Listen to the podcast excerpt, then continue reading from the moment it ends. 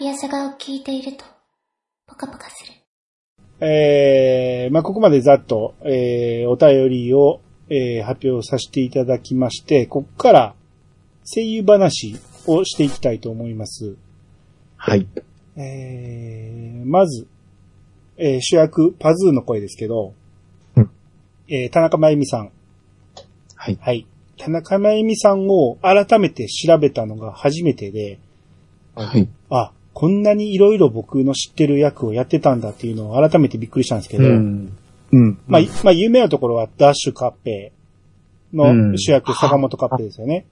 あうん。あの、アカネチュワーのやつね。う。うんんあと、さすがのサルトビのうん。ニントン。うん。ニンあトンってやつ。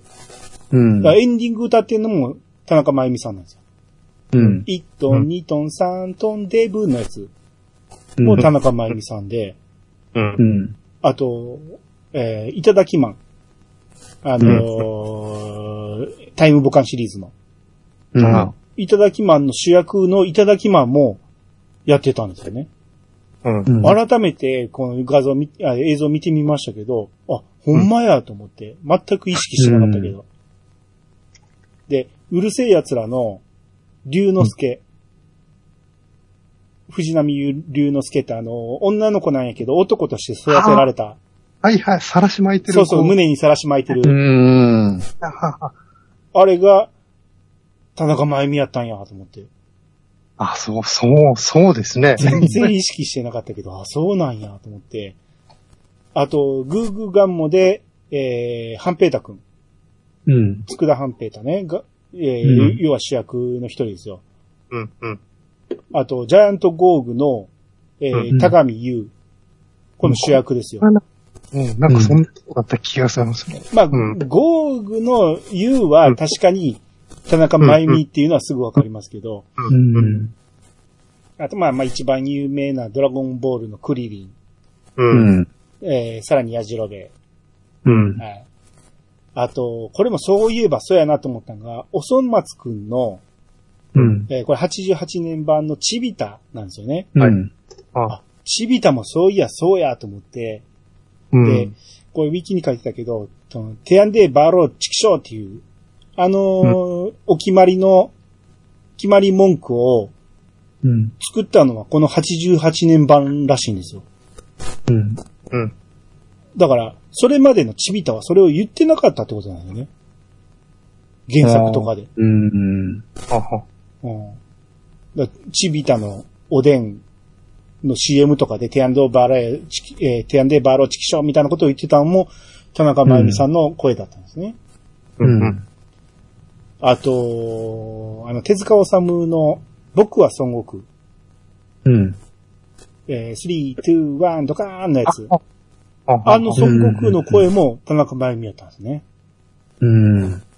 いや、そうだったんですか？全然意識しなかったけど、そうやったんやと思って。あと、うん悠々白書のコエンマ。まあ、これはまさにそうですけど、うんコエンマはね。うん、うん。で、忍たま乱太郎のキリマル。うん。あ、これも言われてみりゃそうやなと。うん。で、まあ、い今やもう、えーこれが代表作ですけど、ワンピースのモンキー D ルフィね。うん。うん。うんあと、ガンダムジオリージうん。ンのキャスバル・レムダイ君。うん。幼少期はそうでしたよね。そうですね。はい。うん、うん。あと、これもそう言われてみればそうやと思ったんが、大井ハニマルの、ハニマルの声。はい。そうだ、そう言われてる。言われてみりゃ、あのハニャーっていうのうんそうやと思って。うん、うん。うんびっくりしましたね。あと、夏空に、えー、夏空の中でアニメがあったんやけど、それの牛若丸の声を、えー当てておられたのと、うん。実際この田中真由美さんが、えー役者として、市役所かなんかの人として、受付の役,、うん役で出てきてましたね。うん、ううん。ん。2回ぐらい出てきたと思いますね。うん。うん。改めて調べたら、ああ、こんなんいっぱいやってたんや、思って、うん。いろいろびっくりしましたね。う。うんん。で、次、シータ。はい。えー横澤恵子さん。はい。シータの声も、まあ、改めて調べることがなかったんでびっくりしましたけど、うん。えー、まず、ドラえもんでは、えー、静香ちゃんのお母さんうん。の声、初代って書いてますけど、とか、あと、風子ってあの台風の子ねうん。とか、あと、これがびっくりしたのが、ドラミちゃんの声。う。うんん。僕らが昔見てたドラミちゃんの声は、うんシータンと同じ声だったんですよ。うん。うん。そう考えたら、ほんまや同じ声やなと思って。ちょっとびっくりしましたね。うん。あと、えー、のび太の恐竜の、えー、うんピースケの声も。うん。まあ、ピーピーと、ピーピーとしか言ってませんけど、あれがシータの声だったんですね。ええあと、かぼちゃワインの L。あ、これはな、あもああ、俺は結びつかんかったな。すげえーな。うん。う、うん。うん。あと、僕らが見てた頃の、えーお化けの九太郎の王次郎、うん。バケラッターっていうの。はいはいはあれがシータであり、ドラミちゃんだったっていうね うんで、まあ代表作らしいんですけど、エスパーマミの桜マミ。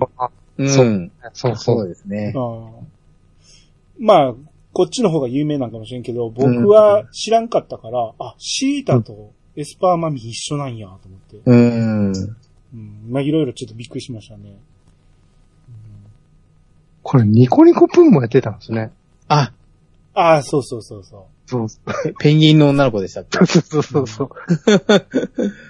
あ、言われてみればそうですね。う。そんな声でしたっけ？全然覚えてないな。うん。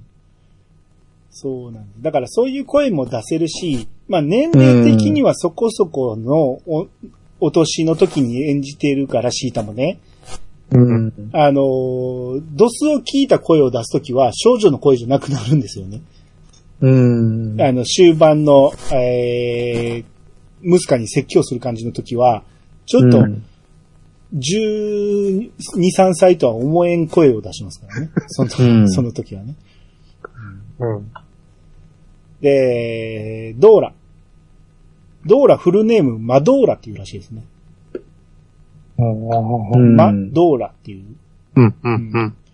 えー、まあ演じておられたのが、初井琴音さん、えー、初井琴江さんっていう方で、うんまあ、この方は主に女優とか、う。うんんまあうん昔は日活系の映画とか結構うん。出ておられて、まあどんな役してたか全くわかんないんですけど、まあうんいろいろされてて、だから基本声優よりも役者の方が多かったみたいですね。うん。うん。うん。で、シャルル。シャルルね、あのーアルファベットで表記すると、なんか英語で、英語読みです、言うと、チャールズなんですね。うん。うん。うん。うん、チャールズがフランス読みでシャルル。うん。うん。で、シャルルを演じてたのが神山拓三さん。うん。はい。どっかで聞いた声やなって僕はずっと思ってたんですよ。うん。うんで調べてみて、ドロロンエンマくんのダラキュラ。覚えてないですかね、うんなんかあの、汚らしい格好したドラキュラなんですけど、うん。えー、まあ、敵側の、まあ、愛嬌のある敵っていう感じですわ。うん。ううん。ん。で、未来少年コナンではドンゴロス。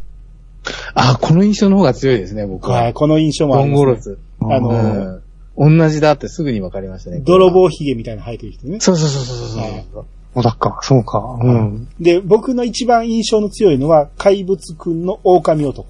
はいはいはいはい、そうだそうだ。そう。これ見たときに、これやと思いました、ねうんシャルルといえば、狼男やと思って。うん。そうだそうだ。まさにこれでしたね。狼男だ。そうそうそう。うん。そうでガンスですよ。うん。同じだ。はい。あと、おそ松くんには、えー、ダヨーンとか、ケムンパスとか、うんあと、おでん屋の親父とかで出てたみたいですね。うん。あ、あ、だから田中真由美とはチビタと共演してたみたいですね。うん。ああ。はい。えー、次、ルイ。次男のルイですね。うん。えー、これ、英語読みだと、ルイスとか、えー、ルイーズとか、ルイーザとか言うんですけど、えー、これイタリア読みだと、ルイージになるらしいんですよ。う。だから、マリオとかルイージのルイージが、えーうんえーフランス読みだとルイ、英語読みだとルイスっていうね。はははは。あのちなみにドイツ語だとルートビヒっていうらしいですね。うん。このえ次男のルイですけど、うん。えー安原義人、えー安原義人さん。はい。はい。はい。この方は僕大好きな声なんですけど、うん。えードカ弁で言ったら、えー、微笑み三太郎。うん。えーあと、坂田三吉っていうね、これを、あの、うん大阪の高校のあの、通天閣打法を打つやつなんですけど、うん。えーこの辺の声とか、あと、キャッツアイ、これが一番有名ですかね。そうですね。キャッツアイの内海敏夫。うん。はいはいはい。はい。うんあと、これも有名です。パーマンのバードマン。ああそうだ。そんなに登場ないんやけど、すっげえイメージ強いですよね。そうですね。はい。あと、これ、あ、そうなんやと思ったんが、北斗の剣の十座。は雲の十座がそうやったんです。ね。そうなんですね。ああ、そう、そうだ、そうだ、そうん。う。うん。うん。あとはね、えー僕がちょっと前に見た、えードラマのブレイキングバッドでは、ソウルグッドマンをやってたんですけど、うん。まあ、だから、まあまあ、年を召してからやられたんですけど、ものすごい流暢に喋る、あの、ん弁護士の役なんで、めっちゃコミカルな役なんですけど、めっちゃうまいんですよ。ね。う。うんん。だから、この人が、えーキャラが立ちすぎて、スピンオフでこの人の連続ドラマができたぐらいですから、うんう。ん、ものすごいいい役をやってたんですね。うん。ハマり役でしたね。ハマり役でしたね。うん。ああじ字幕で聞くとがっかりするぐらいのハマり。そうそうそうそう。うん、だから僕、安原さんと、あのージャッキー・チェンの声の人とちょっと被るんですけど、はいはいはいはい。まさにあ吹き替えで見てぴったりの人が、字幕で見たらがっかりするの典型だと思うんですよね。ージャッキあうん、ジャッキー・チェンもそうじゃないですか。うんうんん。うんで、吹き替えで言ったらこの安原さんはメル・ギブソンとか、はいはい。ミッキー・ロックとかを結構やってたみたいですね。うん。う。うんんで、三男のアンディ。はい。えー、この方が亀山助清さんっていうね、うん方。で、あんまり知ってる役な、聞いたことあるはずの声なんやけど、あんまり知ってる役がなくて、まあ分かったんが熊野プーさん。おあうんあ、ああ、三代目プーさんやったらしいんですけど、全然結びつかないですよ。あ、うんなんかあんな弱々しいような感じやのに、プーさんの声やってたんや。うん。ああ、でもそう、プーさんそうだ、そうだ。うん、あんなですよ。そうだよね。うん、うん。はい。で、あと、えー、整備士のおっちゃん、原元郎。まあ、フルネームが原元郎っていうらしいんですけど、うん。えーこの方が西勝隆二さんという方で、うん。えーまあ、有名どころで言ったら、天才バカボンのレレレのおじさん。ああ。大出かけですか？レレレのレって言ってたのと、あの、整備士のおっちゃんが同じ声だった。はい。ああ。言われてみんとわからないですね。うん。で、ムスカ。えー、ムスカね、これ、ジブリロマンアルバムっていうところで書いてたらしいんですけど、はい。ぼ僕らあの、ラピュータを未来少年コナンと被る被るってずっと言ってたじゃないですか。はい。うん。実際このロマンアルバムで、ムスカは、あの未来少年コナンのレプカの、えー先祖として、ちゃんと書いてるらしいですね。あ、そうああ、書いたっていうような気がする。えーなんかそう、そういう話を。あまりにも似てるから、うん。そういう設定にしたのか、もともと考えてたのかわからんけど、だから世界観は一応繋がってるってことなんですよね。う。うんん。だかあまあまあ、そうか、そうか。うんうんうん。らムスカ、ムスカがいつの間にか子孫を作ってたってことなんですね。子供を作ってたってことだよね。うん。まあ、先祖って言ってるだけやから、もしかしたら兄弟の系譜かもしれんけど、う。うん。うんん。えー、まあ一応、コナンとラピュタが世界観繋がっているってことですよ。うん。だからラピュタが1800年代として、うん。えー、未来少年コナンが2000二十何年の話なんで、うん。そんなに離れてないんですよね。うん。うん。うんまあ何代かしたらレプ、ムスカがレプカになるって感じですよね。うん。はい。で、この演じておられてたのが、これもね、知ってたような気すんねんけど、改めてびっくりしたのが、えー、寺田みのりさんが声を当ててたと。うん。ううん。ん。うん。いい声ですよね。うんだから、僕は役者としての寺田さんをよく知ってるんやけど、うん。う。ん。大河ドラマの常連ですよね。よく出てありますよね。うん。うんやのに、改めて、あ、ムスカやったんやっていうのを聞くと、あ、びっくりしたなと思って。う。うんん。あんま言わないんですもんね、その辺はね、テレビとか出てもね。意外とう、ん。バラエティとかにも出ることはあるんやけど、うん。そういうの一切言わないんで、まあ、うんそういうのを紹介してる番組では言ってるんでしょうけど、う。うんん。で、まあ、言ったらまあ、名脇役の方なんで、あんまり主役級の役をされてはないんで、紹介するのが難しいんですけど、うん。僕がつい最近見て面白かったっていうあの、身を尽くしっていう朝ドラなんですけど、はいはいはい。そこに、えー、古川誠二っていう役をされてて、これがヒロインの、えー沢口靖子さんのおじさんの役をされてるんですね。うん。うんはいはい。で、まあ、えーかなり長いこと出ておられてましたね。う。うんいや、でも何回聞いても、寺田みのりさんなんや、すげえなと思いましたね。うん。なんか3日間ぐらいで撮ったらしいですよ。なんかものすごい、ぎゅうぎゅうにスケジュール詰められて、なんか、うん。すげえ要望がきつくて、なんか、うんああんまりいい思い出ないらしいですけどね。あのーあの人も、えー、シータの声優さんも、うんなんかあんまりいい思い出がないみたいなこと。とにかく要望がきついみたいな感じで。う。うんははは。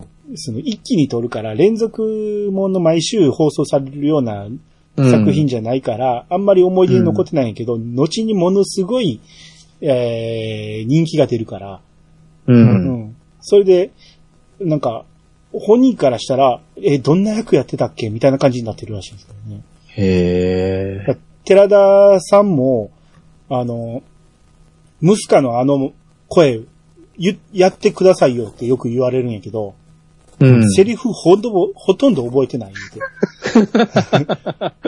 あまりに言われるから何個か自分で練習してもう一回言えるようになったみたいな話。うん。ああ。なんか大学の講師とかされてた時に。生徒にすごい言われてたらしいんだよね。うんムスカの声やってみてくださいよとか言われるけど、お覚えてない覚えてないって言ってたんやけど、うんそれでは納得してくれへんから、えー自分で練習したいって。へえ。多分、えー3分間待ってやるとか、うん人がゴミのようだみたいなのは練習したんでしょうね。ああ。はいえーちなみに、ムスカの英語版は、えーマーク・ハミルが当ててますね。これすごいですね。まあすごいですね。はいあのーまあもちろん皆さん知ってますけど、スター・ウォーズのルーク・スカイウォーカーですようね。ん。うんうん。が、えームスカの声を当ててるっていうことで、うん。だナウシカの時は確かね、ペジテの市長をやってたんですよ。へえ。あは。だから、えー、ジブリと、あのーあれが仲いいじゃないですか、あのーディズニーが。うん。はいはいはい。その辺の関係かなと思うんですよね。そう、あとはこの英語版をいつ収録したかですよね。その公開当時の声優さんと、例えばその、えっ、と、最近出たブルーレイ版うん。が同じかどうかっていうのって。あ、いや、でも当時らしいですよ。あ、当時からなんですか？うん。うん。ええで、3で分間もあれで。すよね。うん。あの、うんなんかジブリとその、えっ、と、ディズニーが繋がったのって多分、あの、もののけ姫あたりからじゃないであ、すか。そっかそっか。そう言われればうんそうですよね。うん。うん。だから多分ラピュタの頃ってそんなに宮崎駿って知名度なかったはずなんですよ。うんうんうん。世界的にもそんなに認められてないし、だかう。うんんううん。ん。らその時点でマーク・ハミルが出演してるっていうのはすごいことですよね。そう。な、ナウシカの頃からですからね。うーん、あ、そうか、ナウシカの頃から。でもナウシカって1984年だから、うんぶっちゃけ、その、前年か前々年くらいに、あの、ジェダイの逆襲だか機関だかっていうのを、はい、はい。マカメルって出てるわけじゃないですか。はい。う んなんか、それで悪役の息子の声優やってるってすごいことですよね。すごいことですね。う。うんん。なんか、最初は3分間待ってやるのセリフが、1分間待ってやるになってたらしいですね。え英語では。へえなんか途中で撮り直したんか3分間に変わったらしいですけど。へえうんこれあれですね、マーク・ハミルのリンク見てると、2003年にやってますね。ラピュタ。2003年？あれ？うん。あ、うん。なら、俺の調べ間違いか。なんか、マーク・ハミルのとこ見ると2003年になってますね。ああ、じゃあやっぱり、あの、ディズニーと、あの、ジブリが繋がって以降ですよね。2000、うん1997年だから、それくらいに、あの、もののけ姫との配給を、確かディディズニーがなんか、英語版のとかでやってるような、そこら辺以降なんで、うん。そうなってくるとやっぱディズニーと繋がり始めて以降ので、話ってことですね。しかはね、2005年になってますね。結構、ああ。じゃあやっぱり、なんか、ブルーレイとか DVD とかのそのタイミング、最終力。うんうん、うん。あの、ナウシカの時に言ってたけど、なんか、むちゃくちゃ海海賊版が出たとか、なんかそんなん言ってて、うん後にちゃんと、えー発売するためにやり直したみたいな話あ、そうそう。そうだ。そうだ、そうだ、そうだ。全然違う内容になったんですね。そうそうそうそうそうそう。うん。あ、そういう、そうなんですよ。そういうことですね。だだからうんマーク・ハミルしか載ってないんか。うん。うん。うん。うん、なるほど、なるほど。うん。なんか英語版のナウシカひどかったっていうのはなんか、ありましたね。なんかそのディズ、ディズニーと組む前の、うん。前に、その国外で、あの、流されたそのナウシカの英語版がなんか勝手になんか、あの、シーンを変えられたりだとか、うん。効果音とかつけられたりとか、なんかひどい内容だったらしいですね。そうそうそう。もうポスターがめちゃくちゃやったね。ドラゴンみたいなの飛んでたしね。うん。はい。えー、続いて、えー将軍。これ、役名がちゃんとあって、モウロ将軍っていうらしいんですね。うんはい。ジェネラル・モウロっていうらしくて、うん。えー演じてたのが長井一郎。はい。はい。長井一郎さんも、今回改めてじっくり見て初めて気づきました。それまで将軍の声としか思ってなかったんやけど、うん。あんまりだから僕は声優さんを注意して聞いてないから、あれなんやけど、うん今回改めて聞くと、あ、やっぱりすげえいい役やなと思いました。あの、いうんい役っていうか、ほんまに情けない役をうまく演じてるなって思って、うん。さすが長井一郎さんやなと思いましたね。うん。うんうん。まあ、いやさがではもう散々長井一郎さん語ってるんで、もう今更あれなんですけど、うん。えー、まあ有名どころ代表作が、えー、磯野波平サザエさんですね。はい。はい。はいあと、未来少年コナンでダイスですね。うん。で、まあ、ガンダムはもう、えー、長い一郎使いすぎ問題っていう話をしましたし、うん。うん。あと、えー、ジャリンコ知恵の虎鉄とか、はいはい。えー、やわらの猪熊地頃、うん。えー、ゲーマ対戦ザンビ、うん。で、ナウシカのミトうん。あったり、まあ、まあ、数えきれんぐらいやってるんで、もう、うん。えー、いやさがをやり出して、長い一郎がどんどん好きになっていってますよ、僕。うん。うん。改めてこの人ってほんまにすごかったんやなって思いましたね。うん。うんうんで、えー、続いて黒メガネ。えっ、と、声が当たってるのが二人なんですけど、うん。えー、片方が大塚宝中さん。はい。えーまあ、この方も散々何回も言ってますけど、ゼータガンダムのヤザンですね。うん。とか、スラムダンクの仙道。はい。えードラクエ10では竜王やってたり、うん。えーと、鬼滅の刃では鱗滝さんやってますね。ううん。で、前のナウシカではトルメキア兵で出てましたね。あ、うん。う。うんんまあこの辺、まだあのーちょい役で出てた頃ですね。この、ナウシカとかと、えー、ラピュタをやってる頃はね。うん。うんうんで、もう一人の黒メガネが、えー、菅原正史さん。はい。はい。はいで、この人ね、二役やってて、うん。えー、ドーラの古文の、えー、5人いてるんですけど、はいはい。はいあれ、作中言いませんでしたけど、5人に役名がついてて、うんそれぞれ、か、き、く、け、こって1文字ずつついてるんですよね。うんそのうちの、この役もやってたらしいですね。えええーちなみに、こっていうの、あ、かきくけこそれぞれ、えー国が違うらしくて、で、ドーラが、えー親父から、親父が亡くなった後、ドーラが自分が海賊の頭になった時に、おっちゃん以外はみんな、チリチリバラバラに、い、あのーやめていってしまったんやけど、うん。ドーラが一人ずつスカウトしていったのがかきくけこらしいんですね。うん。うん。で、それぞれ国がちゃうんやけど、このコウの役は、えーセネガル人らしくて。うん。えーだから土壌ヒゲ生やした、あの、ちょいヒゲ生やした、シータが厨房で働いてたら、うその、ん。ルイが、なんか手伝うことないか言って入ってきたら、えーそれよりも先に入ってきて、い芋の皮むきしてたやつね。うん。うん。あんま喋らんやつなんやけど、あの、うんシチューのお代わりとか最初にしたやつなんやけど、うん。あれとか黒メガネの声を当てたのが、えー菅原正史さんで、うん。えーこの人ね、えーうるせえ奴らでも黒メガネっていう役やってましたね。多分メガネとは違う役やと思うんですよね。こういう、だからあれはあの人ですからね。あの違う人ですからね。だから、黒メガネっていう名前のついてない役を、えー同じ感じで当ててたんですね、この菅原さんがね。うん。うん。で、あと、わかる役で言ったら、えーガンダム0083のサウスバニング注意。はい、はい。ああ、ああのうんうんー、スーツ、すえーアタッシュケース取りに行こうとして亡くなっちゃった人ね。なうん 亡くなっちゃったって言っちゃったけど。ああの人の役うん。をやってた。うん、うん。うん。えー、あと、ポムじいさん。ポムじいさんが藤田、えー、時田藤夫さん。はい。はい。まあ、この人はもう声聞いたらすぐわかりますけど、うんはい。漫画日本昔話うの、ん。はいはい男役の人ですね。うん。若干僕真似してましたけどね、今回もね。こうにじゃー、こうにがーる。若干真似してましたけど、バレへんぐらいの感じ。うん。ああと、親方。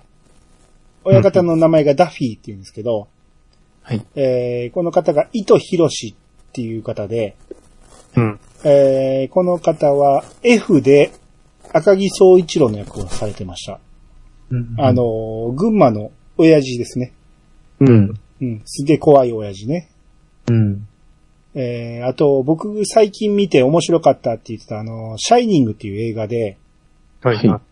えーとね、バーテンの役があるんですけど、はい、うはい。ん。あの、あのバーテン何やってんっていうあのバーテンの役なんですけど、あのバーテンと親父が喋ったから親父がお頭おかしくなったんちゃうかっていうあのうんバーテンの役をこの糸博さんが当てておられましたね。う。うんん。うん。うん。えー、あと、おかみさん。えー親方の奥さんですね。うん。が、鷲尾町子さんうん。はい。すごいですね。この方もイヤサガでは何回か、あえーうん紹介してますけど、う。うんん。えー、さっき言いました、朝ドラの身を尽くしでは、えー、ババツエっていうね、すっげえ個性的な役をされたんですよ。もうなんか、えー、だからヒロインの家の女中みたいな役で出てたんやけど、すっげえ目立つ、うんなんか、とぼけた役で、めっちゃ面白い役をされてたんですけど、う。うんん。えー、あと同じく朝ドラでは、カムカムエブリバディで、はい。立花久役として、うん。あの、上白石萌音ちゃんのおばあさん役で出てましたね。うん。うん。うん。うん。で、僕最近見て面白かったファーストベンキンっていうドラマでは、えー、吹越みつるさんのお母さん役としても出れておられました。うん。だから基本女優さんなんですよね。うん。うん。うんで、まあ声優で言ったら、えーうるせえ奴らの桜。桜先生ですね。うん、うん、うん。ああの、保健の先生です。あ。はいはいはいはい。うん。が、えー、鷲尾町子さんされてましたね。あれもハマり役だと思いますね。うん。うん。うん。だから、あ気にせず、おかみさんとして聞いてたけど、うん。今回じっくり見てたら、あ、これ、このおかみさんの役、わしおさんがやってたんやっていうのすぐわかる、うんちなみに、おかみさん確か二十歳ぐらいじゃなかったですか？あ、そんな若いんですか？これ。うん。えーっとね、おかあ、本当だ。ウィキ見ると。み、うん。えー、二十歳って書いてますね。うん。えー、で、15歳くらいで結婚したらしくて。ええ。だから、あの、鉱山町は、やっぱり、えー、若い女の子と結婚するっていうことが結構あったらしいんですよね。うん。だから、うん、ダフィーが、親方が、うん。あの40前後なんで、はい。年齢差がかなりあるんですよね。うん。だから、女の子は結構早めに結婚するっていうの設定らしいですわ。うん。女の子が早く結婚するのに、それまで親方は何しててんとは思いますけどね。はい。えー、続いて、マッジ。うんえー親方の娘、マッジが、えー、タラコさんですね。うん。えー、もちろん、チンバルコちゃんの桜桃子ですね。う。うんん。あと、タルルートくんですね。はい。はい。ああ。そうだ。はいあと、弾丸論、弾丸論破3で、モノクマを、うん。はいあ、うん、う。うんん。あの、大山信夫さんから引き継いでますよね。うん。うん。だマッジの声も、今回改めて聞くと、もう、ちびまる子ちゃんにしか聞こえなくなりました。はい。えー、続いて、警備員鉄道の機関士。えー、西村智道さんっていう、えーはい方で、この方、ゼータガンダムで、ジャミトフ・ハイマン、はい。えー二代目って書いてますけど、うん。ジャミトフの声をされてたと。ううんん。あと、スラムダンクでは安西先生の声されてたんですね。うん。ジャミトフと安西先生同じ声なんやっていう。あと、ドラクエ10では、えー、エイドス。あのはいはいはいはいー、H の冠の賢者エイドスってね。うん。うん。あ、そうなんやって。うんうん。もう聞いたか。バージョン5あたりでは喋ってたかな。あんま声がついたのってバージョン5 5からですもんね。うん。だから聞いたか聞いてないかわからんけど、うん。多分、あの、オフラインなら1から喋ってるうから、ん。多分その辺で聞けるんでしょうね。う。うんん。えー、あと、シータのおばあちゃんはい。が、えー、鈴木玲子さん。うんこの方、うんえー、機動戦士ガンダムでは、フラウボーの母っていうね、い1話で。1話で。だから、えー、ホワイトベースにみんな乗り込んでいく行列の間、フラウボーがアムロのところに行って話してるから、フラウ、早くって言った。その一言しかなかったですけどね。うんうんうんまあ、その後亡くなっちゃいますけど。えー、あの声とか、あと、同じくガンダムで言ったら、鉄血のオルフェンズ。うん。これ最近の作品ですけど、これでは、えー、桜プレッツェルっていうね、あの、ビスケットのおばあちゃん。うんえー、ビスケットとか、あと、双子の姉妹の、えー、あれ火星やったっけ？火星の、えー、農場をやってるおばあちゃんの声。結構チャキチャキのおばあちゃんやったんですけど、うん。の声も当てておられたと。うん。はい。で、えーさっき言いました青い服の、えー夫人が林原めぐみさんですね。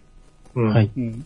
これも今更言うまでもないですけど、えーうん綾波レイとか、うん。うんえー名探偵コナンの林、えー灰原愛とか、うん。あと、ガンダム0080では、えーポケットの中の戦争では、えークリスチーナ・マッケンジうん。ー、えークリスの声をされてましたね。うん。はい。うん。あと、えードーラの古文の、えー、かきくけこのうちのけ、けが日本人なんですけど、はい。これ、だから、どれかと言われたらなかなか見つけにくいんですけど、あの、えーシータの手伝いをしてる、あの、台所に座ってすりこぎ棒、すりこぎ棒を回してた人ね。うん。いつ喋ったかわからへんけど、一応声が当たってて、うん。えー、ミネエケンっていう方が声をされてて、はいうんこの方やってんのが、えーパーマンで、えー小池さん、ラーメン大好き小池さんの声をやってるとか、はいはいはい。あとサザエさんでは浜さんとか、あ伊佐坂先生の二代目とか、あと、うん裏のおじいちゃんの初代とか、うん。カツオの担任とか、うん。その辺をいろいろされてたみたいですね。へえ。あと、仮面ライダーでは、コウモリ男の声もされてたらしいですね。どれか全然覚えてないけど、怪人の声はめっちゃ当ててると思います。めっちゃ当てておられますね。へうえ。んえー僕がパッとビジュアルがわかるのがコウモリ男ぐらいやし、あの、真の方では出てますからね。うん。ううん。ん。まあ声は違いますけどね。うん、で、えー、同じく古文の句。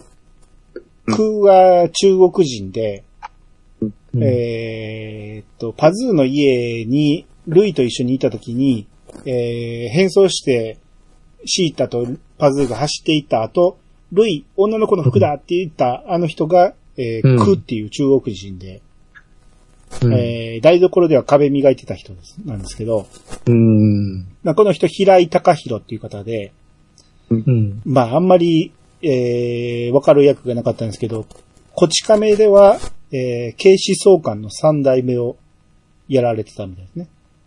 へえ。はい。全然わからへんけど。あと、同じく古文の木。木はエジプト人で、うんえー、眼帯してる人なんですけど、うん。この方、えー大滝信也という方が当てておられてまして、うん。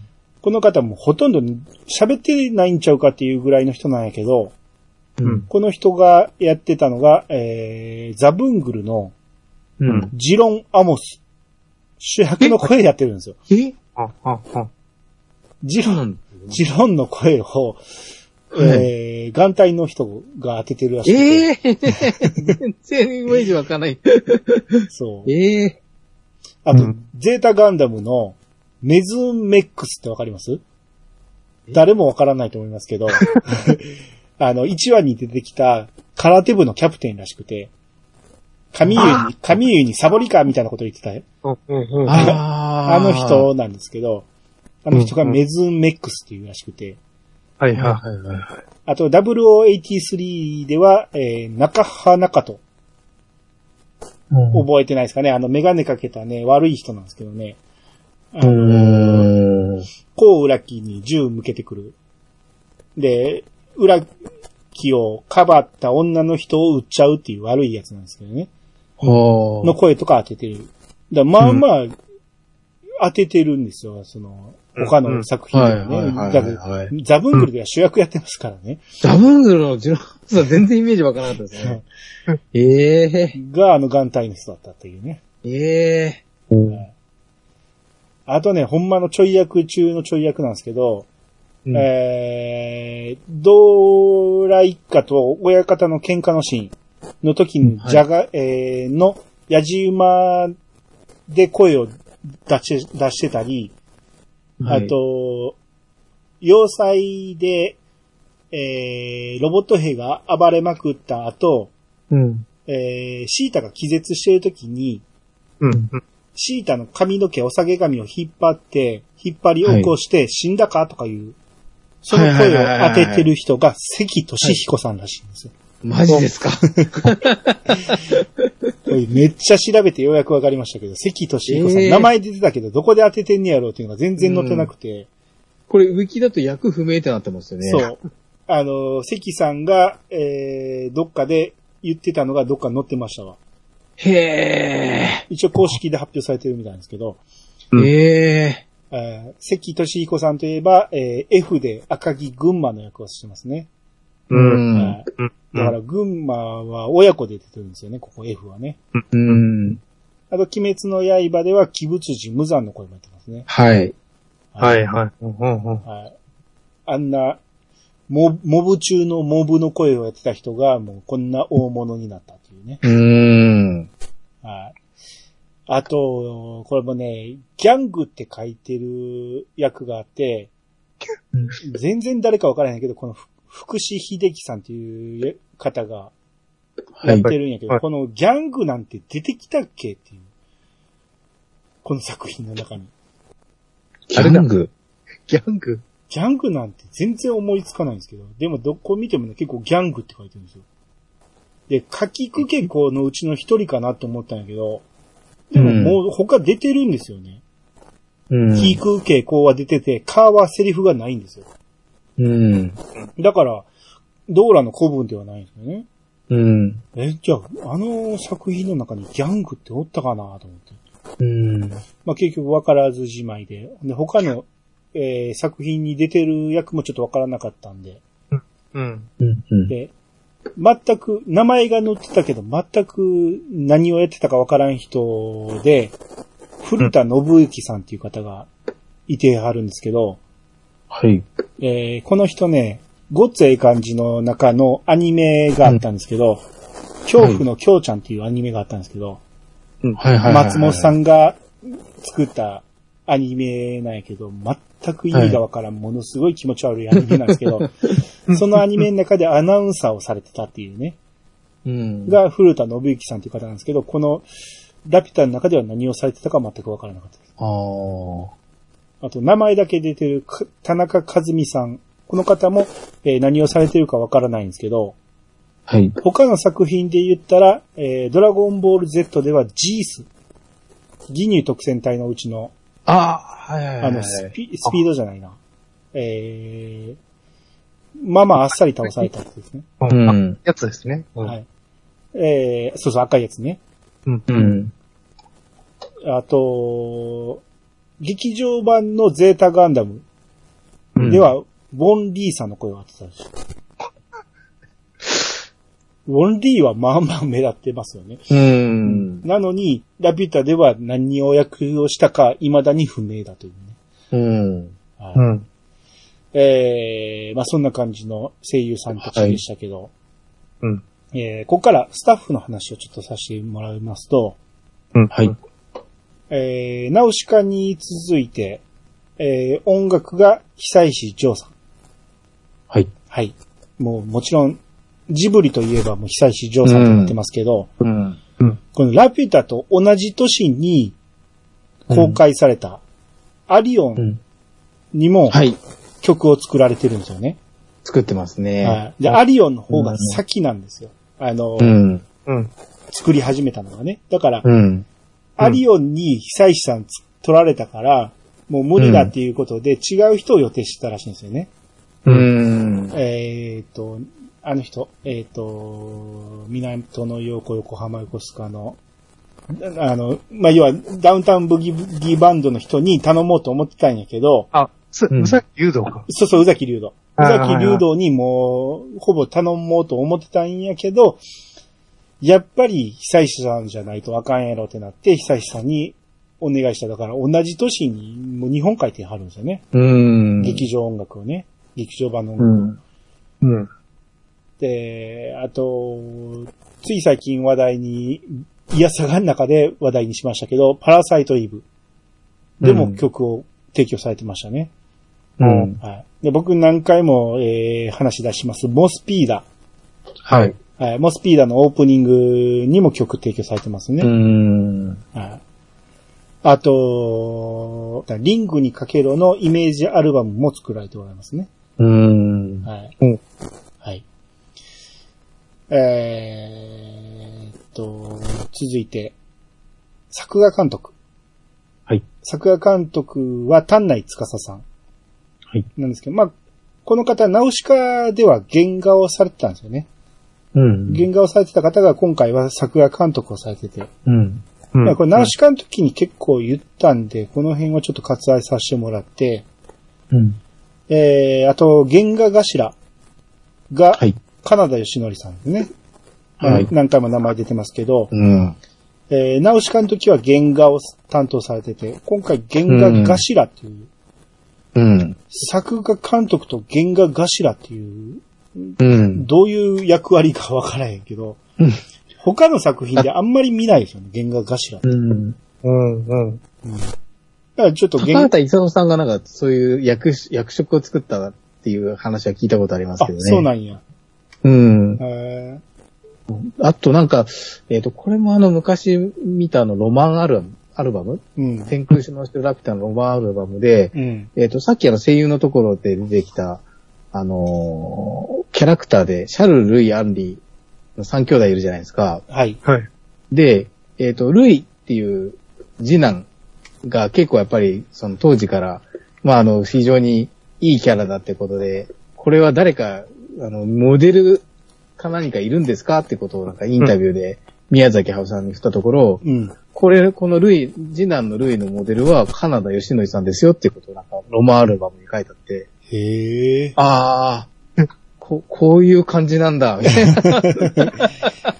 シャル・ルイ・アンリの次男のルイは、のモデルはカナダ吉典さんええだよっていうふうに、なんか宮崎さんは言ってましたけど写ね。真で見るカナダさんとは全然違う気がするけど、うーん、ど、ど、何をどうモデルにしたのかはわかんないですけど、雰囲気でしょうね。雰囲気なんでしょうね。あんな明るい感じなんでしょうかね。うん、なんかこう、ユユニークなところとかがうん。似てるのかもしれないですけどね。かもしれないですね。うん。で、もう何をされてたかは今まで散々語ってますんで、ここも割愛させてもらいまして、はい。えーここから原画の人を紹介していきますけど、はい。原画もね、ナウシカと被ってる人がいっぱいいまして、はい。えー篠原雅子さんとか、えーはい二木真紀子さん、はい。うん小林一行さん、はい。香川めぐみさん、はい。高坂喜太郎さん、は。ない鍋島治さんはい。はえー引き続き原画をされていると。うんえーこれナウシカの時に多分は紹介してるはずなんで、ここも割愛させてもらって、うん。えー、あと、ナウシカでは原画をされてたんですけど、あ、違う、ナウシカでは動画をされてたんですけど、今回原画をしてるのが前田真宏さん。はい。あえー、前も話出ましたね。前田真宏さん。えー、MS 真宏の、真宏 らしいですけど、うん。えー、が今回原画をされていると。うん。うん。で、ここから、えー、ラピュタから原画に参加されることになった人を紹介していきますけど、うん。えー大塚真二さん。はい。この方は、えードラえもん、僕らが見てた頃のドラえもんの、えーうんテレビの原画をされてたり、うん。えーのび太の恐竜は、えー動画をされてますね。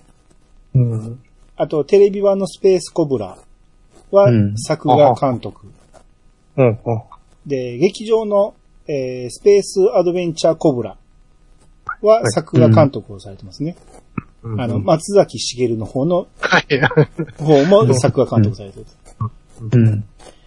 で、キャッツアイでは原画。うん。で漫画日本昔話では、えー演出とか作画をされていると。うん。まあ、毎回じゃないですけどね。あれ、話ごとに映画全然違いますからね。うそうですね。ん。あと、アキラ、えーの映画は原画もされてると。ううん。ん。あと、オン・ユア・マークって、あのー、チャゲアスのはいはいはいはい。。曲なんですけど、チャゲアスの曲の PV が、うん。ジブリが作ってるんですよね。うん。ではいはいはいはいはい。うん。あれ、後に僕教えてもらって、当時知らんかったんですけど、うん。ナウシカの世界観らしいんですよね。だから映像がものすごいいいんですよ。うん。だこのオン・ユア・マークって調べると未だに、えー、YouTube で見れますんで、見たことない人は見た方がいい。ものすごいよくできてますんで。う。うんで、このオン・ユア・マークの、えー原画を、えー大塚さんは担当されているということですね。うん。うん。うん。で、続いて、川口俊夫さん。この人も原画なんですけど、この人はバイファムの原画。うん。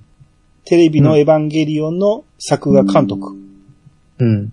映画の AKIRA の原画。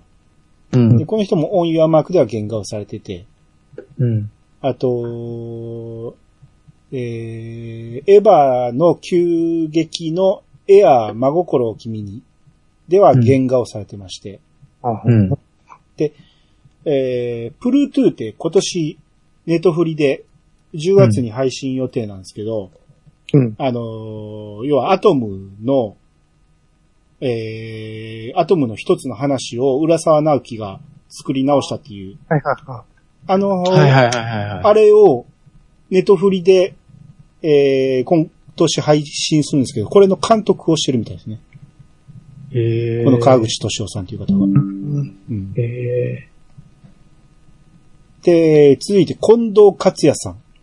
ーはい。えー、この、有名な方ですね。あ、あ、そうなんですか。この方は、うんあの、うんまあ、多分原画で入ったのは多分ララピュタが一番最初だったような気がするんですけど、はい。あのーすごくよく覚えてるのが、その、何回かちょっとお話してる、そのラピュタのロマンアルバムで、うん。あの、なんかこういうスタッフインタビューみたいなところで、うん。あの、宮崎あさんにそのラ、ラフを書いたんですけど、みたいな感じでラフを持ってったら、うん。これラフにもラフ、ラフにすらなってねえよ、みたいな感じで、思いっきりダメ出しされたみたいな エピソードが載ってて、すげえショック受けたみたいな 話が載ったんですけど、この次の次の作品の、あの、魔女の宅急便でキャラクターデザイン担当するんですね、この人。はいはいはい。で、あとは、あの、ゲーム関係で言うと、二の国とかのキャラクターデザインも確かこの方だったような気がする。ははははは。はい。うん、結構なんかここから、このラピュタ以降で、あのージブリの作品で頻繁にお名前が出てきてるのと、うん。あの、いもうそれこそ一番最新作の、あの、宮崎駿監督の最新作の君たちはどう生きるかでも原画でこの方の名前は入ってますし、はいはいはい。うん。あの、ポニョでは、作画監督をされてて、はい。で、さらにあの、ポーニョポーニョポニョの作詞をされてる。ああ、そうです。なんか、あそうらしいですよね。うん。ええはい。で、あとは、山賊の娘ローニャっていうね、はい。NHK で放送されたテレビアニメなんですけど、うん。あれは、あの、宮崎五郎監督なんですよ。はいうん。の作品なんですけど、キャラクターデザインをここでされてて、うん。僕見ましたけど、うん。絵絵は良かったんやけど、話が全然思わなかったですけど、絵は良かったんですけどね。う。うんん、あと、国立小坂から、うん。では、はいキャラクターデザインとか、レイアウトチェックとか、総括監督とか、をされてて、だからどっちか言ったら、うんえー、五郎さんの方にも、参加されてるみたいですね。うん。うん。うん。うん。うん。あと、友永和秀さん。はい。この方はね、えー、カリオストロの城で、うんあの、有名なあの、フィアット・チンクチェンコのカーチェイスのシーンあるじゃないですか、はいはいはい。あのシーンの原画を担当されてたらしくて。うん。うん。あと、未来少年コナンの原画とか、うん。ジャリンコチエの原画、えー名探偵ホームズの原画と作画監督。はい。で、ルパンバーサス複製人間の原画。うん。うん。えー、39劇場版の原画とかうん。をされてると。うんあと、川崎博次さんっていう方は、はい。この方、ラピュタではね、ドーラがあの、線路バーっと崩しながら走っていく、あの怖い、あのシーン、あの、こう、はいはいはいはい。の原画を担当されてたらしいですね。うん。うん。の川崎さん、あとね、えー、その前田真宏さんがあの、ラピュタ崩壊の破片が落ちていく、あれを描いたって言ってあはいはいはいたんやけど、あれの手伝いもされてたらしいですね。うん。うん。で、この川崎さん、あと、アキラの原画とか、だからアキラとかあの辺参加してる人やっぱ多いですよね。はいはい。うん。あと、名倉康弘さん。この方は、えー、ムーミンのキャラデザとか、うんえームーミン、楽しいムーミン一家のキャラデザとか、えーうん絵コンテとかをされてて、あと、マドカマギカの、えー、劇場版の反逆の物語うん。のうん原画もされてると。うん。うんまあ、その辺が原画をされてる方たちで、はい。あと動画は、あのーナウシカの時はもう一人一人名前が載ってましたけど、今回は各アニメ会社に発注してたみたいで、うんいっぱい、えー会社の名前が載ってましたけど、うん。えーまあ、ピッチさんが最近ディスりました動画工房さんとかね。あと、オー、プロダクションとか、スタジオファンタジア、えーギャロップ、ギャロップはよく聞きますね。そうですね。はいあと、スタジオクマとかね。うん。えーとにかくたくさんの人たちが参加してるみたいで、うん。あと、美術監督が、えー野崎敏郎さん。うん。この方はナウシカでは背景をやってたんですけど、今回は美術監督をされていると。うん。う。うんんあと、もう一人、山本、さっきもは名前出ましたね、山本二蔵さんですね。はい。はい。えー、あと、えー、ナウシカの時と同じくハーモニー処理をされてたのが、えー、高谷のり子さん。はい。はい。うん。あの時も言いましたけど、トップを狙いの主人公の、もうん元になった人ですよね。うん。あ、あ、あと、演出助手が、うんえー、飯田務さん。うんさっきあの、アニメージュの記事をワットさんが載せてくれてた時に写真が載ってましたけど、飯田さんの。うん。この飯田さんはナウシカでは動画をされてて、今回は演出助手をされてますね。うん。うん。うんえーあともう一人演出助手で、須藤則彦さんという方で、うん。この方は、えーポケモンのアニメシリーズを、えーかなりたくさん手掛けておられる方でしたね。うん。うん。はい。えーまあその他スタッフいっぱいいますけど、えーまあ調べられる範囲で言うとはその辺でして、はい。あと、えーテーマ曲ですね。えーうん主題歌が君を乗せて。はい。はい。これ作詞が宮崎駿さんなんですね。うん。で、作曲編曲がもちろんひや久石譲さんで。う。うんん。で、歌ってんのが井上あずみさん。はい。はいはい。えー、ジブリ作品で言ったら、井上さんが参加したのはこっからで、うん。こっから、えー、トトロでは隣のトトロ。トトロ、うんはいトトロのやつと、あと、アルコ、アルコの方、やつも、えー、ずっと歌っておられますね。うん。ううん。ん。で、この井上あずみさん、えーゲームで言ったら、うん。天外魔境の、えー、絹っていう役をされてるらしくて、やって、へ声優やってるんですね。声優やってるみたいですね。うん。まあ僕はやってないんやけど、うんあ、そうなんや、思ってちょっとびっくりしました。うん僕、井上あずめライブ行ったことあるんですよ。ええそうなんや。だから子供向けのトトロのなんかライブで、うん。15、6年ぐらい前行ったんですけど、うん。うん。歌ってくれたんですよね。君を乗せて。うん。めちゃめちゃ感動しましたね。生で。へえ。うんもうなんか、か震え、歌聞いて震えるってなかなか、うん。うん。はいはいはい。散々聞きましたからね、その辺ねそうそうそう。うん。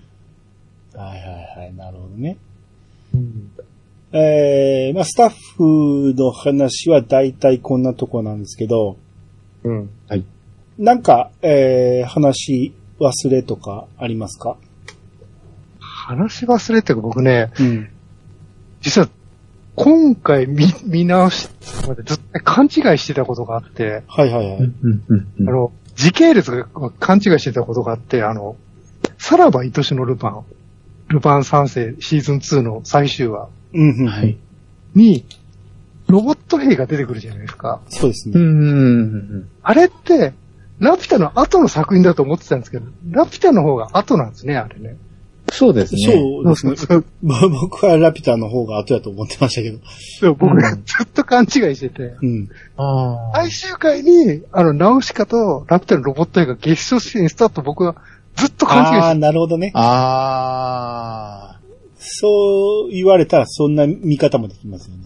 そうう。この間、今年の8月に時系列見たら違うってこと気づいたのが、うん。うん。うん、先月ですね。まあ、ルパンはたびたび再放送されますから、そうそう。うん時系列はおかしくなりますよね、確かうん。見てないんでね、リアルタイムで。に。うんう。ん。うんうん。っていう、っていう話でした。うんあとはスタッフ関連だと、はい。あの、先ほど、あの、美術監督の山本二蔵さんが今年の8月に亡くなられたっていう話を、あの、さ、したと思うんですけど、うん。結構あの、亡くなってる方多いですよね。あの、例えば、あの、シーターとパズーのであの出会いのシーンの、あの、鳩が飛んでくるところを担当された二木真紀子さんとかももう亡くなられてますし、はい。あとは、まあ、あの、一番その宮崎アニメで、まあ、あの、こう、貢献というか、色の部分で貢献をされてた、あの、安田道夫さんという色彩担当の方ですよね。その方は、あの、に2016年だったかな？亡くなられてるんですよね。うん。うん、結構この2016年って宮崎駿さんにとってすごい、そのなんだろう、ターニングポイントじゃないんですけど、うんあの、まあ、先ほどお話しした、その、えっ、と、まあ、二木真紀子さん、動物とか植物を描くのが得意な二木真紀子さんが、えっ、と、この年の春頃に亡くなっていて、で、安田道夫さんが、えっ、と、秋頃に亡くなってるのかなうん。あの、で、ちょうどその、まあ、えっ、と、安田道夫さんがずっと宮崎駿さんに対して、あの、新しい作品を作れ作れ、引退を撤回して、さっさと新しい作品を作れ作れってなことをどうも言い続けてたたらしいんですよね。うん。うん。で、2016年なんですよ、あの、えっ、と、まあ、その時は君たちはどう生きるかっていうのは、タイトルとは出てないんですけど、うん。この年に、宮崎駿さんは引退を撤回して、長編アニメをもう一回作るっていうことを発表するんですよね。うん。だから多分、その、一緒に、その、現場では働いてきた人たちが、うん2016年あたりで、こう、バタバタって亡くなってるのってすごい影響があると思うんですよ。うん。で、君たちはどう生きるかってご覧になりました？見ました。あ、僕見ました？は見てないですね。うん、うん。あの、えっと、この作品って賛否両論あることは多分はい、はい、うんそうですね。言ってると思うんですけど、うん。あの、個人的な意見としては、絶対に劇場で見た方がいいです。おー。まあ、ぶっちゃけ、その、まあ、それこそ、アニさんとか、ナウシカとかラピュタとか、それこそ、あの、リアルタイムに近い形でずっと宮崎駿さんの作品を、うん。ずっと我々世代って追いかけてきうん。てるわけじゃないですか。はいはい。で、あの、ぶっちゃけその前世紀の宮崎駿さんを知っている立場で、その作品を思い浮かべながら見ると、正直、まあ、お衰えは否めないのかなと思いつつも、ううんん。。そのエンターテインメントとして切り分け、エンターテインメントとして見るのではなくて、うん。そこはそこで切り分けて、その、ん変な話、その、まあ、私が感じたのは、この作品に対して、その、遺書とか墓石のような雰囲気があったんですよね、見たときに。ほうほうほう。なんかこう、あの、エンターテインメントじゃなくて、芸術作品の域に達してるようなところがあって、うんう。ん。ううん。ん、3回ぐらい見てるんですよ、もうすでに。うん、あの、見れば見るほどいろんな発見があるし、うん。そのなんだろう、それこそリアルタイムでジブリ作品を見てきた人たちは、うん。まあ、面白いか面白くないかは多分人それぞれなんですけど、うん。見た方がいいんじゃないかなと思いますね。多分それはその2016年に、そのラピュタだとかナウシカだとかずっと支えてきて、この宮崎駿さんの作品をずっと支えてきてた人たちが次々と亡くなってるんですよね。うん。で、そその作品の中でやっぱり、あの、宮崎さんが姉のように慕っていたって言い方が正しいかどうかわかんないですけど、やっぱり安田道夫さんとかが、もう引退宣言なんかもう撤さっさと撤回して作品作れっていうようなことを言い続けたたっていうのも多分あるとは思うんですよね。うん。うん、なんで、見た方がいいんじゃないかなと思うんですよね。やっぱ映画館で見るのと、後から DVD とかブルーレイとかで見るのとは、また印象も違うし、もしかしたら本当にこれ、最後の作品になっちゃうかもしれないし、またこの後一作二作作るようなことがあるかもしれないんですけども、うんやっぱ見といた方がいいと思うんですよね。やっぱリアルタイムで宮崎アニメだとかジブリ作品を、こう、触れてきた我々世代は、見た方がいいんじゃないかなっていうふうに思ってるんですけど、なるほど。うんう。ん。面白いか面白くないかは人それぞれなんで、うん。あとはまあ、ナウシカラピュタをこう知ってて、それ、その作品と比較すべきじゃないとは思いつつも、うん、あの、前世紀を知っている人たちからすると、そこと比較しちゃう場合も、まあ、否めないと思うんですけど、うんうん。うん。僕は結構好きなんですよ。なんか、繰り返し見れ見れば見るほど、本当にその過去、過去の作品から引っ張ってきてるんじゃないのかなとか、このシーンはこういう解釈ができるんじゃないかなっていうようなところが、うんすごいたくさんあって、うん。うん。見るたんびに発見があるっていうところがあってですね。うんうんそれはやっぱりそのラピュタとかナウシカ時代で、に支えてきたスタッフが次々亡くなってるって現実もあって、うん、宮崎駿さんもやっぱり、もうあと何何作も作れないってところもあって、うん。ぜひ見てもらいたい作品ですね。うん。今調べたらまだうちの近所でも3回やってるうんん。あ多分なんかそんなに、あのまだ、あのなんだ、1日にうん。1回だしか上映しないとか、そんなレベルにはなってないと思うんで、そうですね。うん、まだまだ、あの、見、見れる機会っていうのはあると思うんで、うんううん。ん。見てもらいたいですね、映画館で。わかりました。はい。難しかったですね、もう、感想として。うん、あの、確かに、あの、一回目見たときは、うーん、またこの流れか、みたいな感じで、どうなるんだ、みたいな感じで、いろいろ、その、なんだろう、あの、わかんないところとかもあったんですけど、うん見ていくうちに、あれ、このシーンのこの場所って、こう解釈できるんじゃないのかなとか、ああ、考察がはかどるんですよね。なんか、これ、このキャラクターってこれ、ここじゃないかなとか、この建物の形って、あれに似てるよねとか、考察がはかどるんですよ。なんか結構、あの僕、あの、ポッドキャストとか、はい YouTube とか、はい。ああの、追っかけてますね。なんかいろんな人がなんか考察してんじゃないですか。あな、なんかね、うんそ追っかける人がいるのも理解でできるんですね。見て、うん見て。うん。ただ僕はね、旧エヴァとか、エエヴァ旧を見たような時と同じような衝撃でしたけどね。あー、あどうだろう。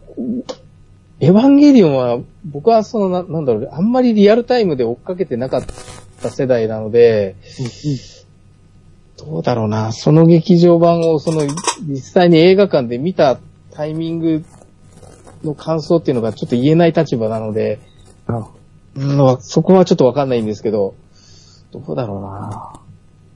なんか、うん取り残されちゃった気分でした。日本あたり。え、えっていう。はいはいはいはい。あ、そその感想はすごくわかります。ただね、つまんなくはなかったんですよね。うん。そうそうそうそうそう。うん。だからこれ、も、もやっとしてるんですよね、僕は。ああ、わ、その感想すごくわかります。うん、うん、うん。うん。でもなんかね、やっぱ映画館で見てもらいたいんですよね、一回。うん、そ、そ、なんか、な、それはそうですね。うん、なんかね、いや、なんかやっぱナウシカの方が良かったなとか、ラピュタの頃の方が良かったなっていう感想でもいい、そういう感想でもいいから映画館で見てもらいたいなっていうのがあるんですよね。ああ、はいはい。うん。アニさんに見て、見て感想を聞きたいですよ、僕もね。そうですね。で、あと、なんか、思うところがあれば考察会みたいな感じで、ちょっと話をしてみたいっていうのはありますよね。あれって、あれってどういうことなのとか、そうですね。うん。もし、なんかそういう気になる部分とか、うん。人によってはなんかもう、もしかしたらなんか話す内容すらないっていうような感想になるかもしれないですけど、少なくとも、うん。あの、なんだろう、千2013年に公開した、あの、風立ちぬよりかは、僕は好きなんですよね。うん。あれが、あれが最後って言われた時に、うん。待ってくれよって思ったんですよ。これ本当に最後なのみたいな、ああ。って感じですごいなんか消化不良があったんですけど、なるほどな。僕は、風立ちぬは劇場で見ましたけど、うんはい。何も心が動かなかったですね。あ普通に、ああ、終わったぐらいに。うん。なんか、うん、なんか、二つ三つの話が混ざった感じやなっていう感想しか持たなかったうんうんうんうんうん。あれもそうですね。なんか夢なのか現実なのか分かんないうちに終わったみたいな。うん。うん。そうですね。だから、言われてみれば僕は、ナウシカは、あのーリアタイで見れなかったんですよ、劇場でね。で、うんえーコロナの時に映画館でリバイバルやった時にうん見に行ったんですけど、うん。僕もずっと泣いてましたから。まあもうその時点で大好きな作品やから、うん。っていうのもあんねんけど、もう、うん。あこれほんまに見てよかったなぁ思って、もうずーっと涙が止まらなかったですね、ナウシカが劇場で見れて。うんう。うんんまあ、そんなん考えたらやっぱり見とくべきでしょうね。うん。わかりました。明日見に行きます。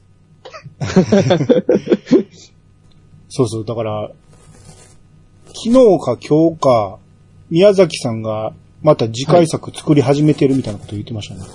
はいはいはい。言ってましたね。うんうん完成するのかどうかはわからんけど、うん。まあ意欲はあると思うね。うん。これもね、あの、まあ、君たちはどう生きるかの話なんですけど、うん。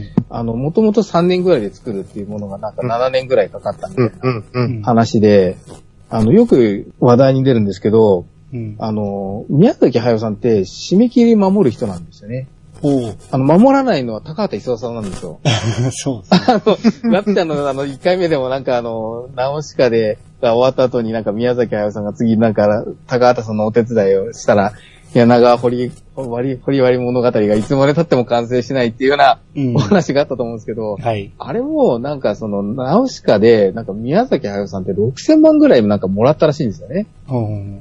お金を。で、うんあの、いや、このお金を、まあなんか家を建て替えたいとか、なんか車を買い替えたいとかっていうのに使うっていうのも、でもあるけども、まあ、お世話になった高畑勲さんに、あのーちょっとなんかさ作品制作のお手伝いみたいな感じで、こう、お話をしたらなんか全部使い切って、で、しかもなんか全然なんか完成しないし、うんお金も足りないみたいな話になってどうしようってとこことでラピュタが作られたっていうような感じなんですけど、うん。宮崎駿さんってやっぱ締め切り守る人なんですよね。ラピュタもそうだし、で、えっ、と、どうしても守れなかったのが、あの、あの時ですよ。あの、えっ、と、ハウルの動動く城。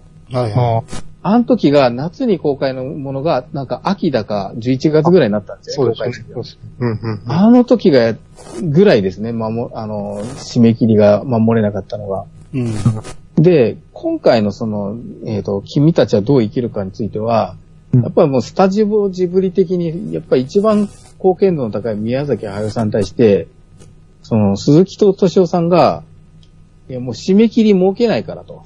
行く時間どれだけかかってもいいから、好きなように作れって言ったらしいんですよね。うん。うんで、えっ、と、お金は、えっ、と、自主制作みたいな形を取ったんですよね。うんだから今回宣伝しなかったんですよ。うん要、は、うん。出資者いないんですよね。おうジブリが全部自主制作みたいな形でお金を出して作品を作ってるんですよ。だから変な話、その3年の予定が7年かかった。かかったところでうん。誰にも迷惑をかけてないんですよ。はいなぜなら、お金は宮崎駿さんとスタジオジブリの持ち出しで自主制作っていう形で作っているから。うん。うん。で、おそらく、今後宮崎駿さんが、この、まあ、君たちはどう生きるか以降の作品を作る形も、この形を取るんじゃないかなっていうには思ってるんですよね。年齢的にも、多分、その、例えば来年公開しますってお約束したところで、できるかどうかわかんないじゃないですか。うんう。ん。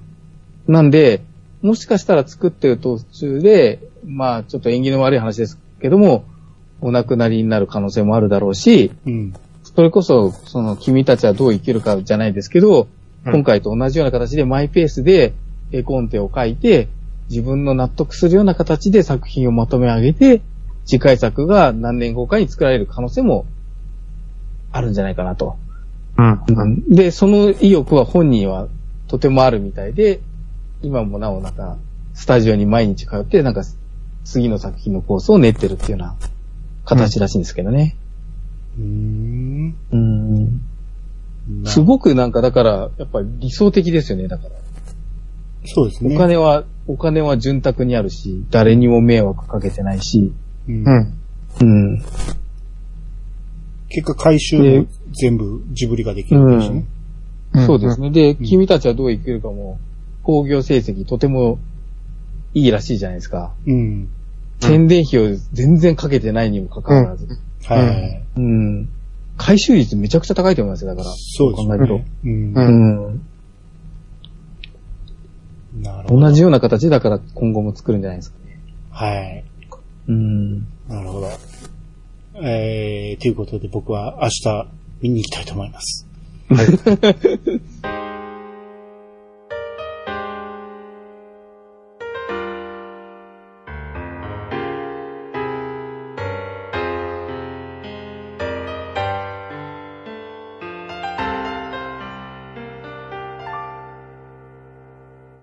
はいエンディングです。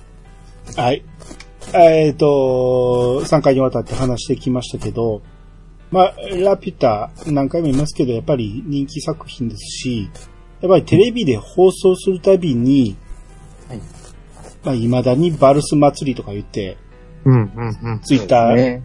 最初はもう、何、ツイッターがサーバーダウンするぐらいの、ほんまにバルスを起こしちゃったっていう。うん。うんうん。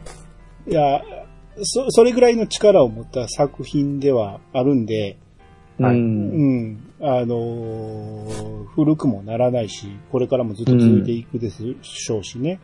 う。うんんまあ、今日言った話も、今日というか、はい今回言った話も、もう一回何年か後に見直したらまた違う感想を持つかもしれんし、うん。そういう作品ってやっぱそんなに多くないと思うんで、うん。まあこういう作品が僕らが10代の頃からうん。40代終わろうかっていう、このうん。今の時代までずっと見続けられる作品ってやっぱ幸せなことだと思いますよね。うん。うん。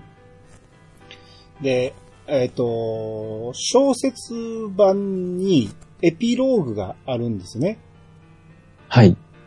で、あるとは言っときながら前回話すの忘れてたんですけど、うん。えー今回一応このエピローグの話をしようと思うんですが、あの、映画にない話をしますんで、それもしかしたら聞きたくないとか、うん。先に小説で読んでから知りたいっていう方は、えーはい聞かない方がいいと思うんで、この、これかうんらエンディング最後告知をし終わった後、えーおまけとして出したいと思うんで、はい。えーそっから先は聞かない方がいいと思います。まあ、大した内容ではないすぐ終わりますけど、うん自分が思うエンディングと違う内容かもしれないですからね、エピローグとはうね。うんん。そういう場合は聞かない方がいいかもしれないです。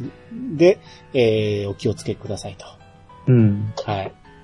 これぐらいにしときましょうか。はい。はい。はい。皆様からのお便りをお待ちしております。メールアドレスは、いやさが .pc、アットマーク、gmail.com まで。ツイッターハッシュタグは、ハッシュタグ、いやさがをつけて投稿してもらえると番組内で紹介するかもしれません。ということで、いやさがブー。お相手は、アニマルジャパンと、おーと、ケンケン丸でした。またお会いしましょう。さよなら。さよなら。はい、こっから、えー、小説版のエピローグの話をしていきたいと思います。あの、ゴーさんはうん知らない話になりますよね。はい。はい。はい、うんごめんなさい。ネタバレしちゃいますけど。はい。はい。いや、ほんま大したことなくて、小説にしたら3ページの話なんですよ。うん。すぐ終わりますけど、うん。要は、映画ではうん、ドーラ一家と、えー、パズーシータは別れて、うん。で、えー、話的にはパズーの家に向かっている感じがするじゃないですか。うん。うん。なんとなくね。あれ、だって動力ないから、そのまま降りていくだけなんですよね。うん。うん。で、こっから先どうなってんのかっていうのは、えー、映画は終わるからわからないんですけど、うんえー、小説はちょっと間が空くんですよ。日数が空くんですよね。うん。うん。で、えー、シータが、えー、自分の家におって、そこに手紙、じゃあそこで、えー、小説では逃がしたはずの役がまたいてるんですけど、役の世話とかをしてるんですよね。うん。で、うん。うん。そこで、えー、一週間、えちょっと前に届いた、パズーからの手紙を読むんですよ。うん。シータがね。うん要は、一緒に住んでないんですよ。僕は、勝手な想像では、もうすぐに一緒に住むんだと思ってたんですけど、はい、はい。パズーはパズー、シータはシータ、それぞれの家に変えてるってことなんですよね。うん。うん、うん、うん。で、は、まあ、話によると、一旦、パズーの家に二人で行って、そっから、えー、あの、鉱山の方に送ってもらったらしいんですよ、シータを。うん。うん、うん。だから、あっこの鉱山町で別れてるんですよね。はい、はい。うん。で、その後手紙のやり取りを、えーしてたらしくて、半年ほど経ってるのかな。うん。うん。で、パズーが、羽がパタパタする飛行機を作ってたじゃないですか、ペダルをこいで。はい、はい、はい。あれがもうすぐ完成するっていうことを手紙で書いてて、完成したら、シータの家まで飛んでいくよっていううん。おうおう言ってて、シータがそれを楽しみにするっていううん。終わり方なんですよ。うん。はあはあはあだまあ、ほんま、大したあれではないんですけど、最後を、えー描いてくれたっていう嬉しさはあるし、幸せになるんだろうなっていうのはあるんやけど、うんうん、うん。ケンケンマルさんはこれどう思います？この、エンディング、えー、エピローグについて。ああ、僕は、これをちょうど、その、小説を手に取ったタイミングっていうのが、うん。あの、映画館で映画を見てから1年後ぐらい、1987年後ぐらいなんですよね。うん。うんで、えっと、ぶっちゃけその後気になってたんですよ。うん。あの、動力のないタコで、あの二人は一体どこに行くんだろうかみたいな。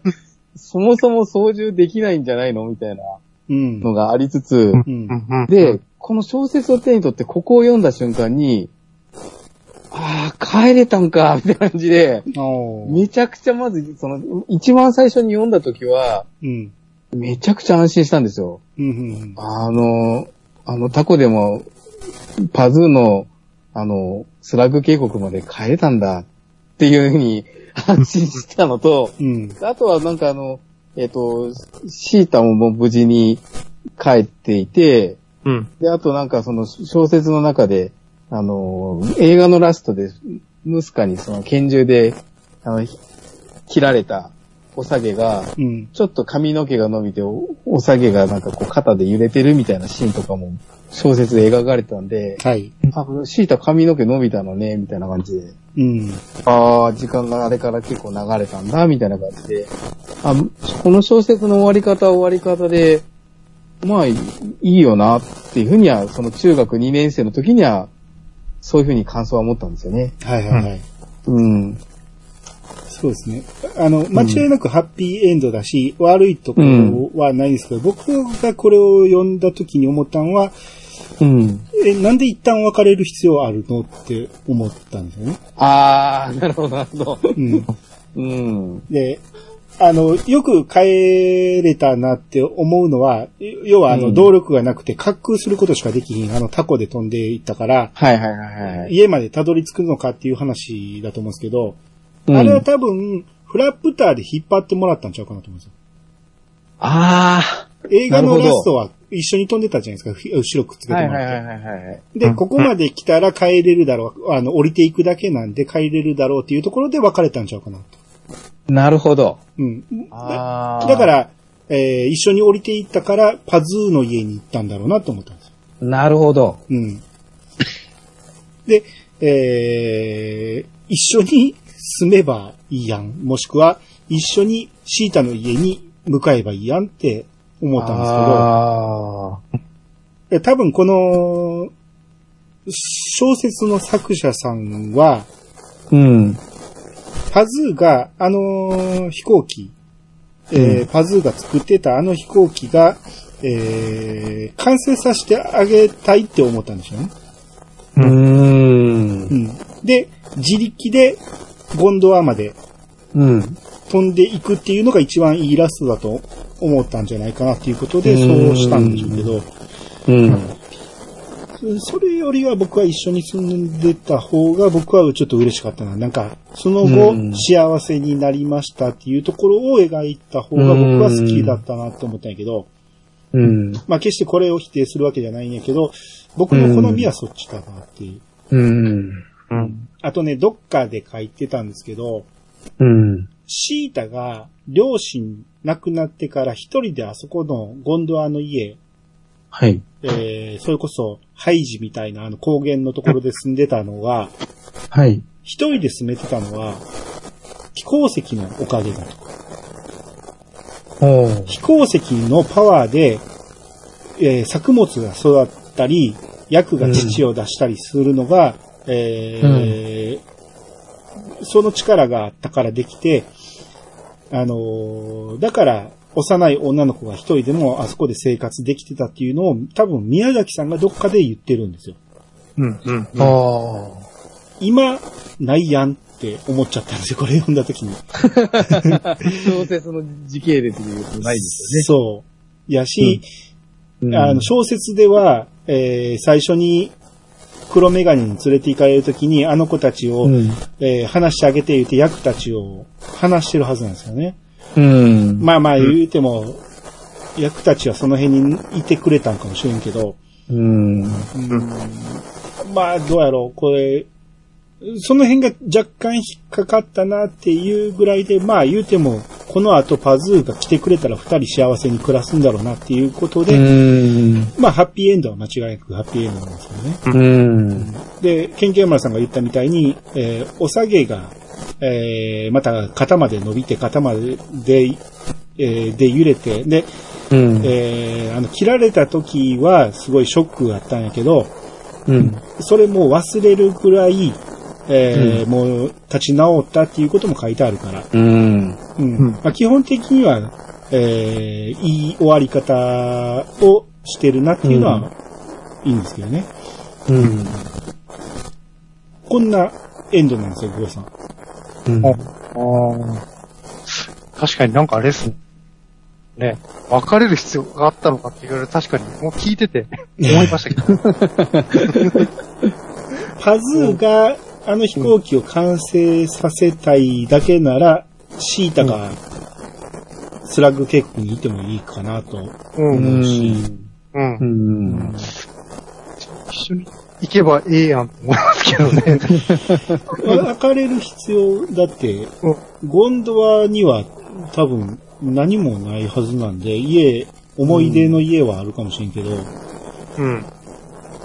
それよりはパズーの方が大切な気もするんですよね。うん。うん。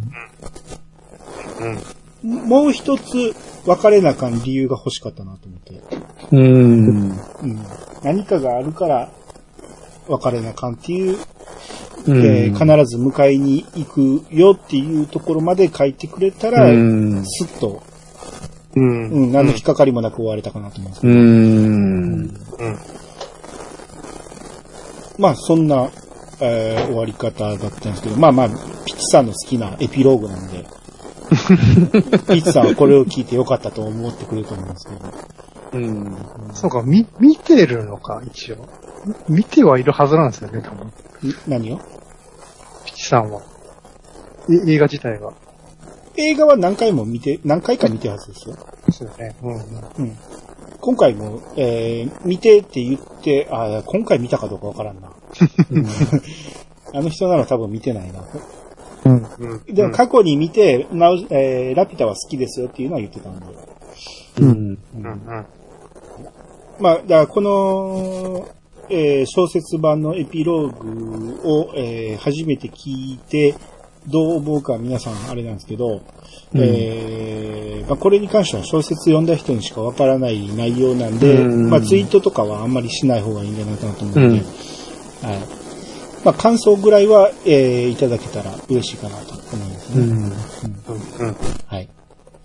えー、そんなエピローグでした。